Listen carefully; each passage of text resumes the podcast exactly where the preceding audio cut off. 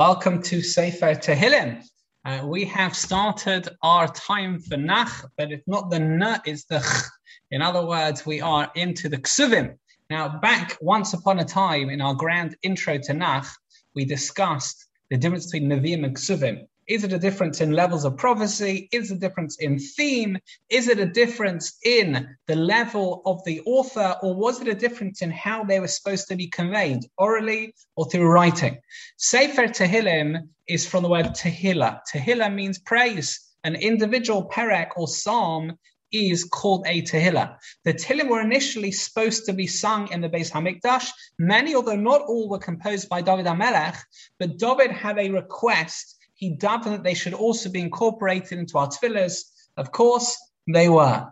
Uh, some of the other Prakim of Tehillim were composed as early as Adam Arishon, Avraham, etc. The Gemara in Psachim details or talks about at length uh, various rules about different uh, words in Tehillim, and Ashrei, uh, Hallelujah. We have all these kind, all these rules, which uh, we are going to be discussing in a second. But it's good to uh, know that there are going to be certain words, certain common words that we're going to have to spot. So, for example, here it is. It's the Gemara in Psachim Daf Kuf Yudain with Aleph. Um, so the most favorite prokim it says here were embedded with the word Ashrei at the start. Um, then you've got David Mizmar, which means David first had Ruach HaKodesh, and then he compiled the Perek. Whereas Mizmar David means first he started with the Perek and started compo- compiling it, putting it together, and then he had Ruach HaKodesh. The Gemara talks about whether Halaluka is the beginning of the Perek or the end of the Perek. Um, there's a lot of uh, nuances or a lot of different rules to know. But uh, that's that's the start of Tehillim. Now, uh, what else do we need to know about Tehillim? So, of course, there are five books of Tehillim, um, corresponding somewhat to the five books of the Torah. Just as the Torah is the rule book and as the rules for the brain, so to speak, Tehillim are the rules for the Jewish neshama. They are all the emotions, all the kosher emotions that a person can find. If you think about it, David HaMelech said these at all times: happy, sad, on the run, pursued, everything. David HaMelech's uh, emotions were total, they were, they were ranged, but yet he managed to channel them all to connecting with HaKadosh Baruch Hu. The major, major question over here is what is the order of Sefer Tehillim? You know, you've got 150 or so Pirkei Tehillim Psalms.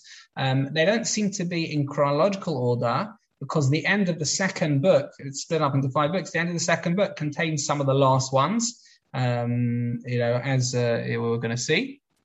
Um, so, so, what is what is the order? What is the order? The Ibn Ezra in Perek Gimel uh, Posuk Aleph. Um, he has a view. He writes, he quotes this, but he rejects this. It's Rav view, who seems to connect the prokim in one continuous thematic flow. But Ibn Ezra is cholak, he disagrees. Uh, how powerful is Tehillim? Very powerful. We know it's been said across generations. Uh, there was a custom by the Jews of Tripoli, which was they had a song in between each chapter. In other words, they would say a Tehillim, then they would pause for a song, and they'd carry on a new chapter. Of course, their major scholar qualities, their major qualities of creating a kesher with Hashem, and they're a major part of our daily tefillahs, uh, hence why it's so enriching to learn about Tehillim. Let's start with the first parak, uh, and it goes as follows. Parak, uh, it starts as follows. David HaMelech wrote this as his favorite or most esteemed, hence it being the first. What does that mean? That what was that? Who says that? So that's the Radak. He starts by saying that Ashrei is happy as a person who doesn't associate himself with the wicked people. Those who stay loyal with, with Hashem's path are worthy of praise. He says those people, the righteous people, follow a spiritual path and they will go on the straight and narrow. They'll be able to cleave to Hashem. And it's very interesting that the Gemara says that this parak and the second parak are one and the same. Uh, interesting, which means that since this parak is about the individual and the second one is about the communities, we'll see, or about Klal Yisrael, it means that we have two parts to us. There's us as the individual, that's us a part of the community. There are two parts to our goal, our identity as a Jew.